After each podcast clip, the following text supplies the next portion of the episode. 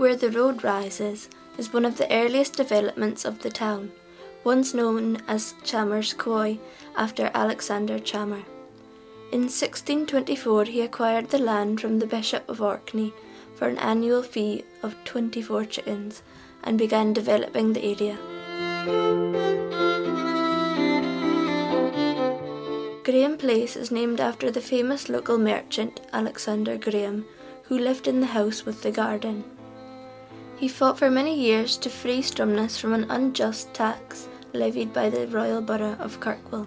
Oh, it's the hub of the town. Everyone comes here and they sit in the seat and you know, when it's nice weather and they think it's a beautiful building and they ask questions about it. and why the blue plaque is above the door, I'll read it to you. Alexander Graham lived in this house and led local merchants to oppose their tax liability to the Royal Borough of Kirkwall. Stromness became an independent borough as a result.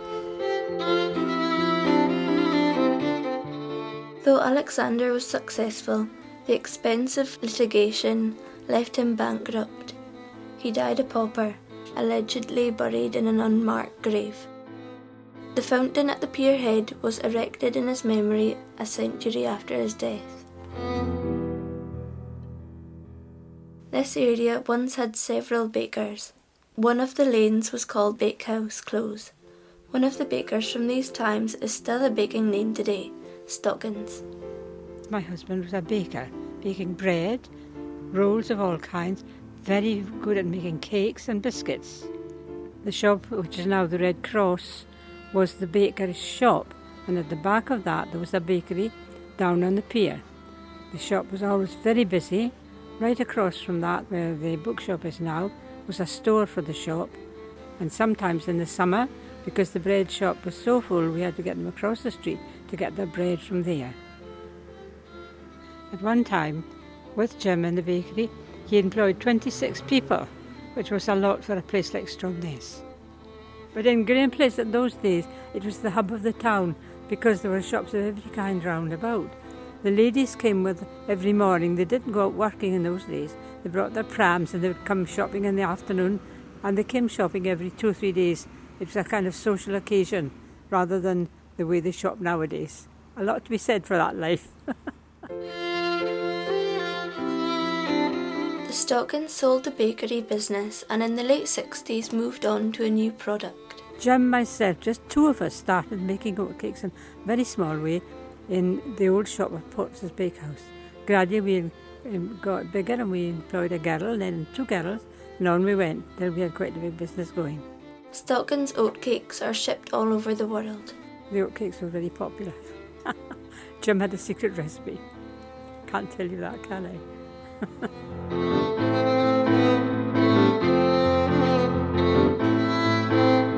This is where we played football.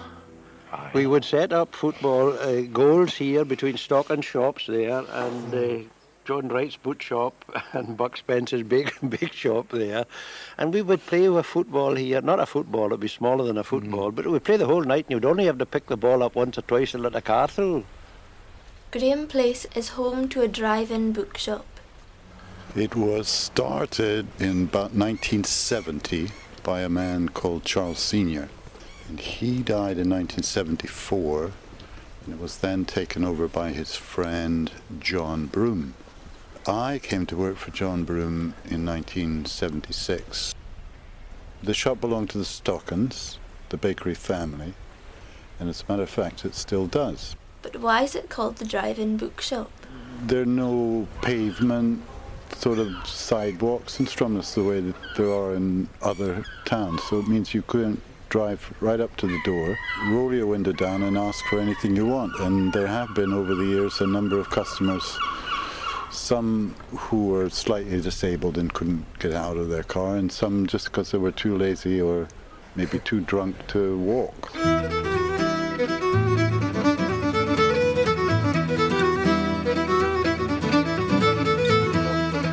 Look at this.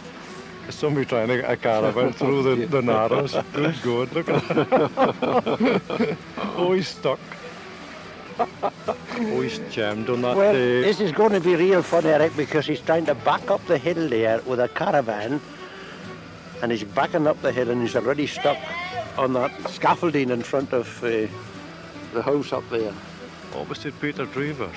That's where they used to have steps in the middle of the street, Eric. This is right, one of the yeah. arguments for putting them back again. They might as well put Yeah. steps in it anyway. that fella's not going to get down with through one, there. two, three, four, five, six cars held up here, and this bloke with a caravan trying to come down Portis's Brae. they spoke about a one-way through Stromness. I don't know that one way would be a good idea, Eric. If you're coming that way, you're all against it. And if you're coming this way, you're all against it. So you might as well leave it. it makes no much difference which way you're going, you're going to get in a mix-up anyway.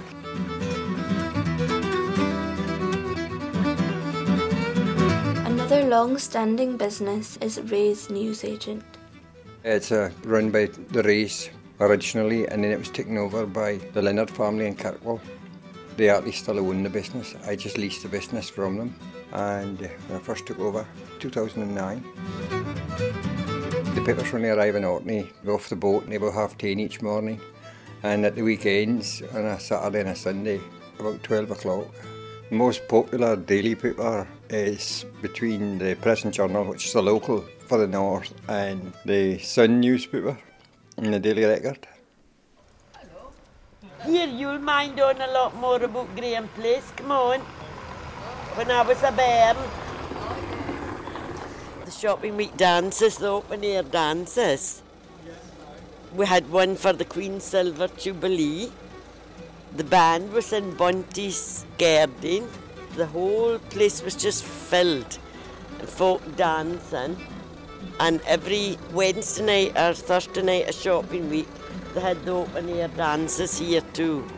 It was just right down on the country pier as well. yes, it was just The bus shop absolutely super.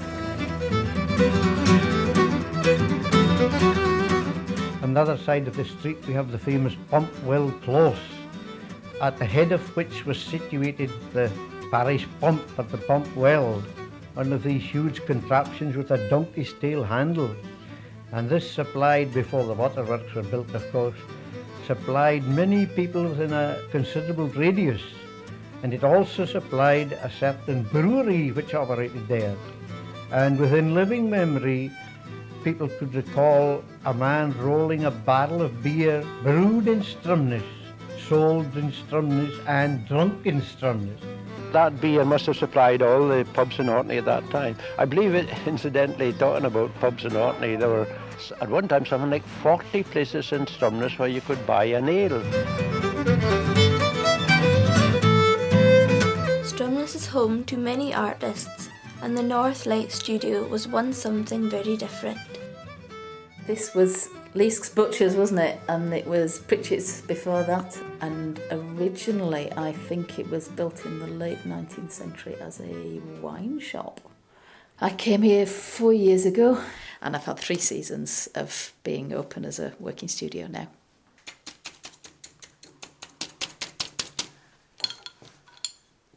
I work in woven tapestry, um, all sorts of different fibres, but mostly linen and cotton, viscose, silk. And I work mostly from the sea and the Orkney landscape. I enjoy working with beach stones because they've got a whole kind of story already. Mostly cutting letters, but some making three-dimensional forms, bowls and such like.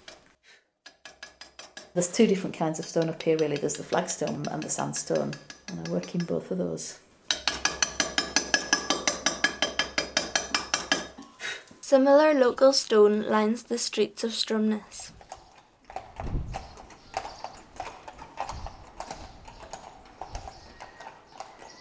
When it was laid in paving stones with cobbles in the middle for the horses to get a grip on, it was beautifully done. Absolutely. And two men, you remember them, used to go with a flat top barrow here, and every cracked paving stone was lifted and replaced and beautifully masoned, beautifully cut to And shape. chipped to chipped size, to absolute yeah. size, and bedded down in sand. And the Yeah. street was kept in perfect condition. Now we have these unsightly and uh, monotonously regular concrete Blocks, slabs that uh, are oh, just a travesty when you compare them with the street as it was. A travesty no longer. The original Liddell Quarry in Orphir was reopened recently and the concrete slabs were replaced with local flagstones.